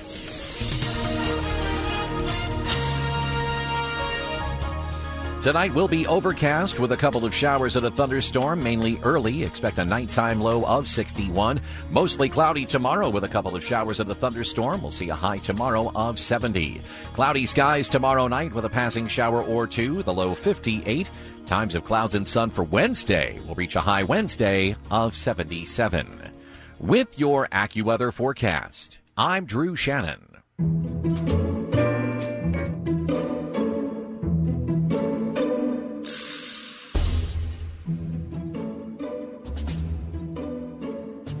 Does this make sense? Does what make sense? Running. You mean running uh, to flee someone? Well, John, you can take it however you want to take it. I mean, I was thinking of running for exercise. Yeah. But if you want to look at it in a more meta perspective, you more than welcome. No, I to. get. I just, um, yeah, people who like to run, right? I mean, whether it's I mean, have- um, look at the marathon. Look at the Great Yeah. Race. Mhm. Apparently, a lot of people very much like running. Yeah. Well, my own history with running is a little clouded. I used to run in high school, but I have really, my kids have the same, I have bad ankles. Mm. So I roll those ankles all the time. So I'm not a runner. I've never been a runner. Yeah. Um, I mean, well, it's been many, many years, but I see it, and I wish I wish that I had that that love and that passion for it because I do know there's a lot of benefits from being a long distance runner. So it Mhm. does. I think it makes sense. Yeah, it does. You're saying Yeah, I don't think it does, John. what? No, I don't think so. Here's what I was out today. I was taking a, a, walk with my daughter, Yeah. and someone went running by. Mhm. We were walking. We were walking briskly, I will say, but Yeah. they, they they ran by. And first off, um, uh, the the running that they were doing was only incrementally faster than our walking. Like it wasn't like they flew by me. It was like tiny. And I thought that seems like a lot of effort to go up and down instead of it didn't seem like that there was the person was being propelled forward. And it seemed like they were very unhappy. Were they unhappy? So unhappy. There was sighing and and a lot of angst and I thought I Well, they I probably had an elevated heart rate though. That was good for them. yeah, I but That's so whole did point, I. right? So I I'm just going to land on it doesn't make sense, John. Hmm, I, I think running does make sense. Okay. All right. Um, does this make sense? Soothing lotion Kleenex.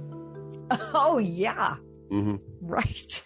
Now, here's the deal with my, my relationship with Soothing Lotion Kleenex. The first time I saw the ads for it, I was like, are you kidding me?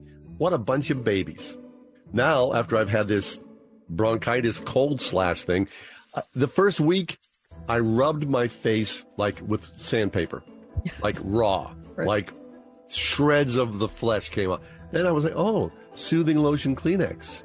Well, there's something nice.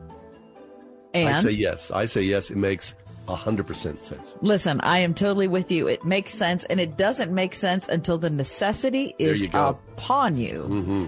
Because if you're looking at it as some sort of like, you know, test of you know you being stalwart or not, you're going to say no. But I'm saying yeah, it does make sense. You can run with the Kleenex. 101.5 WORD. You're listening now, so we know you're a fan of the radio station. I am a big fan. And we want you to know that we appreciate you. I'm your number one fan. That's why we've developed the Word FM Fan Club. It's free to join, and once you do, you can take part in exclusive surveys and contests. Yeah, I love contests. Special offers. Great giveaways. Discounts, freebies. I'd like to win one of these contests. Become a member today. Go to wordfm.com slash fan club and sign up. We're big fans. Oil investments involve a high degree of risk and actual results may vary. Oil and natural gas keep going up as the Russia conflict escalates. Get in on the next major oil boom now and help the U.S. with your patriotic investment that can potentially pay you monthly income for up to 20 or more years. That's the sound of a producing oil well and the sound of a smart investment. If you're an SEC accredited investor and have at least 25,000 liquid now, you can take advantage of Encore Energy's projects and a huge tax savings for this year. If you invest in oil and natural gas, you're allowed to write off nearly 100% of your investment in the first year. Goldman Sachs is projecting oil to go up to $100 a barrel, and natural gas is the fuel of the future and trading at record prices. Call 800-287-6691. Encore Energy is a major investor and experienced operator in its core area of operations. Call now and learn how to deduct 100% of your investment and create 20 or more years of potential monthly income. Call 800-287-6691. That's 800-287-6691. The following is not an actor, but a real life story from Trinity Debt Management. I'm Corey, and this is my story. I was going through some financial troubles paying off my credit cards. I was paying high interest rates, and it just wasn't getting any better. And I knew I had to do something. So my mom told me about Trinity, and so I decided to call. Trinity was able to do something that I couldn't. I'm paying off my debt, I'm saving thousands, and things are really looking up. I promise you guys, you will not regret regret it when you called Trinity because it was such a relief and less stress in my life, and it was the best thing I could have done for myself. Because once I called Trinity, they took care of me, and I felt such a relief, a weight off my shoulders. Trinity was great to work with. They wanted to help me. I love it.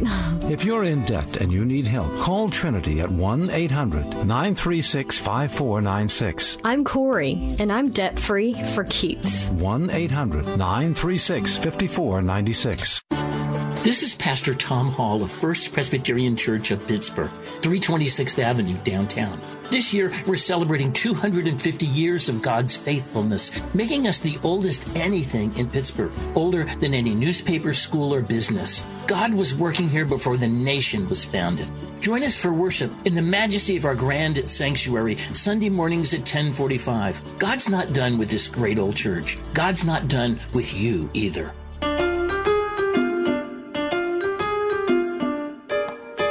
For the past month or so, the Tree of Life Synagogue trial has been going on here in the city of Pittsburgh. And of course, if you've been paying attention at all, you know that on October 27th, 2018, a man by the name of Robert Bowers walked into the Tree of Life Synagogue in Squirrel Hill and murdered quickly 11 people who were worshiping their Jewish faith. A couple weeks ago, that man was found guilty of 11 counts of murder, and now there is a new phase of the murder trial whether or not the man himself, Robert Bowers, should be put to death is uh, being weighed by jurors here in Allegheny County. Here to talk to us about that is Bruce Antkowiak. He's a law professor at St. Vincent College to weigh in on the death penalty phase. And Bruce, welcome to the show. Thank you very much. Bruce, for those of us that are outside the legal system, uh, some of these things can really be confusing. Um, first off, in the first phase of the uh, of the jury trial, the defending attorneys did not even dispute the fact that Robert Bowers was guilty um, and had had perpetrated um, the crime. So, can you talk about what that strategy is and what what that means? In a case like this, veteran defense attorneys who are involved in death penalty cases and who see no real hope in getting a not guilty verdict or a guilty or a guilty verdict of a lesser crime do not want to antagonize the jury and make the jury believe that this is a case about something other than the singular issue they want to try. And that issue is whether their client should be executed. The strategy here is very clear. There's no dispute about what happened. There's no dispute about the the tragic nature of it and the impact on the people involved. However, from the defense perspective, you ladies and gentlemen of the jury, you just wait because this trial really hasn't begun yet. It will begin when we start to tell you about the background of our client then and only then can you make the final ultimate decision about whether he should live or die. So mm-hmm. it's a very well thought out tactic and strategy not to antagonize the jury or make them think that there is something other than death or life, which is really at issue here. I see. So, Bruce, uh, the defense team has written in filings that the um, the murderer, Mr. Bowers, has uh, suffers from schizophrenia, epilepsy, I'm reading today from, from today's New York Times structural and functional impairment of the brain. and they intend to present evidence about his mental illness in the penalty phase. Um, in May, again from the New York Times, Robert Colville, who's the judge in this case, allowed the government to conduct its own examination of Mr. Bowers, suggesting that the penalty phase may entail a battle of interpretations over these findings. And of course, this is what's happening right now the nuts and bolts. Is this man sane or not? Well, it isn't precisely a question of sanity. Uh, proving insanity in a in a criminal court is a very difficult thing for a defendant to prove. Hmm. And Bowers does not have to prove insanity here. See, th- this is where it really gets to be difficult and it's not just people not versed in the law who have a difficult time understanding what goes on in a death penalty case. Once the defendant has been found guilty of the underlying crimes, which he has, and once the jury finds that the government has proven certain aggravating circumstances that make him eligible for the death penalty. And again, there's not going to be any real dispute about those.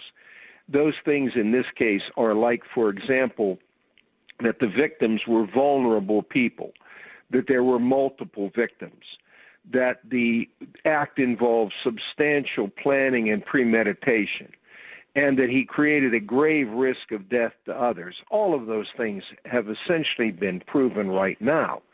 Yes. But the question then becomes what should the jury do? The jury, once that is all decided, now sits much more in the position of a judge at the end of a case, any case, where the defendant has been found guilty. The judge then has to weigh up everything the, the background of the defendant, the harm that has been done, the impact on society, and come up with a holistic decision. About two or three years ago, the Pennsylvania Supreme Court, in a death penalty case, made it what I thought was a very interesting observation. They said at that point in the case, the jury is to make a moral judgment about hmm. whether or not the defendant should receive the death penalty. And that is that's a very different thing than just finding somebody guilty or innocent. This is to weigh up all of these things, something that ordinary people as jurors never do in their lives and yet this is the position they're going to be put in. And if they unanimously make that moral judgment, the verdict will be death. So, in that case you're speaking of, um, where the jury was instructed, you know, to make a, a, a, to see if there's a moral case for capital punishment. Mm-hmm. It, it seems like the question is more whether capital punishment is moral versus whether that person deserves it. Am I right about that? Uh, again, when these people were picked for this jury, they were picked because at some point in their questioning, they were asked the question if you find that the facts warrant it, would you be able to impose the death penalty? These people all said yes to that. Okay. This this is not a a public policy debate on the death penalty at this point all of those people have been the, the phrase the law uses is death qualified. They have said I can impose the death penalty. If a juror said I couldn't do that, they would immediately have been excused because they they are essentially saying they can't follow the law. The law allows a death verdict in a case like this. The question is, can you impose it? The the the deeper question though is when they when they assess everything that's gone on in this case, are they going to be convinced that this is that kind of first degree murder case that should be singled out from the other first degree murder cases and said this is the kind of case for which death is the only proper punishment? Um, that that's a very complex decision, and it, it's going to be a decision that will stick with those jurors the rest of their lives. Mm-hmm.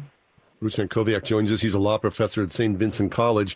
So, Bruce, uh, just a basic uh, ask Does the jury have to vote unanimously that the defendant is deserving of the death penalty? Or can two, two people hold out? Is it, have to, everybody, all 12 have to be in? All 12 have to be in. If it is a hung mm-hmm. jury, even by one vote, the judge is required to impose the sentence of life without parole. Okay. Okay. What about? Uh, we are talking to Bruce Antkowiak. I, I want to make sure, uh, Bruce, that we say how we um, how our paths crossed is that you were quoted in, in the New York Times article today about what is going on in the synagogue trial. And so, uh, Bruce, uh, when we look at a situation like we suffered in Pittsburgh, and I say we because I think there was a uh, there was travail for every person who lives in the city uh, when uh, October 27th happened. Um, it seems like this is so much time and energy to accomplish something that we already understood before the trial even started. Um, so, can you talk a little bit about the validity of uh, carrying on a trial of this length? Um, and you know maybe speaking to people out there who think well come on like we we all knew he did it in 20 on you know by 5 p.m on october 27 2018 now it's all these years later and we're finally getting around to to adjudicating this mm-hmm. yeah, and why the government would insist upon a death penalty well let's take the first question first the length of time um, the defendant in a case like this is going to seek a as, as much of a delay as possible for two reasons. First, the immediate impact of any in, any incredible, devastating event like this. The defendant is hoping that with the passage of time, there will be some dissipation of the immediate revulsion that mm, okay. uh, that the entire area would suffer under this. And judges will look for a little bit of delay in hopes that the the passions of the community will cool so that they can pick a jury from here as opposed to having to pick a jury from some other jurisdiction and bring them here. That's one very practical reason for judges to, to okay a delay of some sorts. But the other thing has to do with how defense, in this case, will prepare their case the the individual who is primarily responsible for representing Robert Bowers is a is a woman named Judy Clarke, who has represented some of the most famous people who have been tried for death penalty, and she only lost one of them to the death penalty, and that was the Boston bomber. Wow. Her approach is she will develop every single piece of evidence about her client's background do not be surprised if you watch this and there is evidence about the circumstances of his mother's pregnancy with him being given to the jury. Hmm. The the his entire history of his child, grade school, high school, everything. Every psychological or physical ailment he has suffered will be will be displayed to the jury. Their purpose is you, you, ladies and gentlemen of the jury, need to see this individual as this whole human being. And you need to judge him as the whole human being, not just judge him as the person who perpetrated this act. That is their sole purpose in, in representing this. And that gathering of that evidence can take a good bit of time. And so uh, th- that explains at least some of the aspects of the delay here. Mm-hmm. Now, you, you asked the question, why does the government seek the death penalty in a case like this? Uh, and I've been contemplating, you know, if I was uh, back in my first job out of law school was as a federal prosecutor, and it, I was contemplating what would I say to that jury if if I was the one prosecuting this case and charged with seeking the death penalty on behalf of the Justice Department. I, I think that the the the the primary thing that the government has got to emphasize in this case is is simply this. There there has to be a line out there somewhere. There has to be an act which as a community as a society we find so absolutely abhorrent so outside our acceptance of human frailties and human deficiencies an act so terrible that when it is when it is accomplished when that line is crossed there has to be a consequence reserved for that which is not to be given out um, carelessly and not to be given out in large amounts to everybody who may transgress in some way, shape, or form the rules of society. And and the I think the government's position is going to be that on that day in October, Robert Bowers took us all to that line and mm-hmm. and made us watch while he crossed it, and that that act, his level of preparation for it, his level of planning, his level of complete disregard for the the the individuals who were there the fact that undoubtedly had the police not responded as quickly as they did many more would have died that that that was that crossing of that line and that if this jury believes that line exists then this is the case to apply that ultimate penalty I think that probably is about as good of, a, of an explanation of any government Yes. lawyer's Yeah. position as I could think of. Yeah, Bruce, there that's very to be good. line somewhere. Yeah, incredibly helpful. Thank you so much for joining us today. Yeah, Bruce, really uh, good insight, uh, wonderful wisdom. Thanks so much. We've been talking to Bruce Antkowiak. He's a law professor at St. Vincent College. There is an article in today's New York Times, Jury in Pittsburgh Synagogue Trial to begin weighing death penalty, where Bruce is uh, quoted. We'll take a quick break, come back. It's the ride home, Pittsburgh Christian Talk on Word FM. Take as little as three minutes to see if you could save on motorcycle insurance with Progressive. Come on, you've spent more time than that trying to name your bike. Hmm, how about the Crusher? I guess it's not really crushing anything. The Silver Bolt? No. Oh, oh, what about Pepper? Mysterious. Is it a pet or a condiment? Surprise! It's a motorcycle. Uh, no, that's stupid. Get a quote in as little as three minutes at progressive.com. Progressive Casualty Insurance Company and Affiliates. Blue Star medicated ointment gets five star reviews from our loyal users for fast relief of the pain and itch of almost any skin irritation. Blue Star soothes insect bites and fungal infections. It really works on the summer rashes I get every year. I had psoriasis on my elbows. Blue Star worked wonders. Amazing stuff. Smear a bit on and the itch is gone. Look for the white box with the blue star in the first aid section. Feel Blue Star work fast or your money back. Wesley is a truck driver. I drive a truck and I love what I do. A truck driver with IRS troubles. They told me I owed them forty-three thousand dollars. It got really bad. Quite a few letters in the mail. They were talking uh, about wage garnishment coming after my house, my car. Yeah, they they don't play around. I seriously thought that I was going to lose everything. One sleepless night, Wesley finally made a call to Optima Tax Relief at 2 a.m. Kind of figured I'd get a machine, but I didn't. I actually got to talk to an actual person in the middle of the night. He found just what he was looking for. Oh, they were great people. You need a team of people that know what they're doing. Optima Tax, they know what they're doing. Optima Tax Relief came through with flying colors. I saved an incredible amount of money. Happy don't even come close. I was absolutely overjoyed. Take Wesley's advice. If you're in any kind of trouble with the IRS, call Optima Tax Relief. Don't trust anybody else. Call Optima for a free consultation. Call 800 965 1433. 800 965 1433. 800 965 1433. Optima Tax Relief. Some restrictions apply. For complete details, please visit OptimaTaxRelief.com. People always ask me, why should I call Mr. Rooter Plumbing? Here's why. Our owner, Bob Bill, learned plumbing from his father, who started plumbing in 1964. His father taught him to do it right the first time, and that's what Bob passed on to all of our plumbing technicians today. If you need a plumber, call Mr. Rooter. Always available for big and small jobs. Plus, mention you heard this ad on Word FM and receive 10% off your next service with us. Call 412 Rooter 2 today.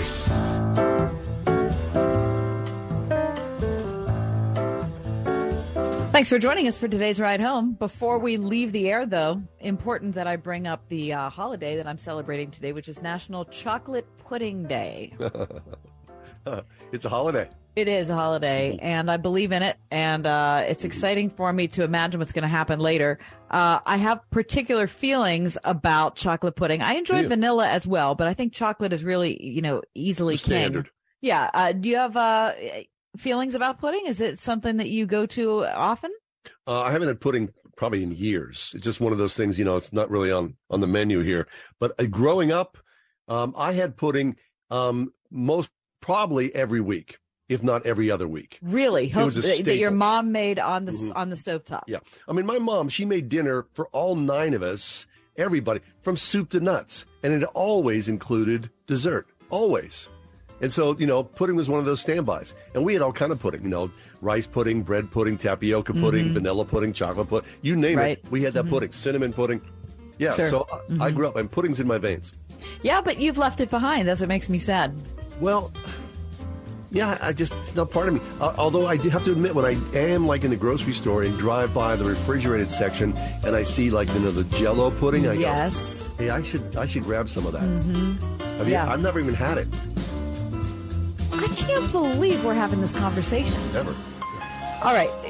Uh, I'll tell you. We only have a minute left The in the program. Ride Home with John and Kathy, a production of Salem Media Group.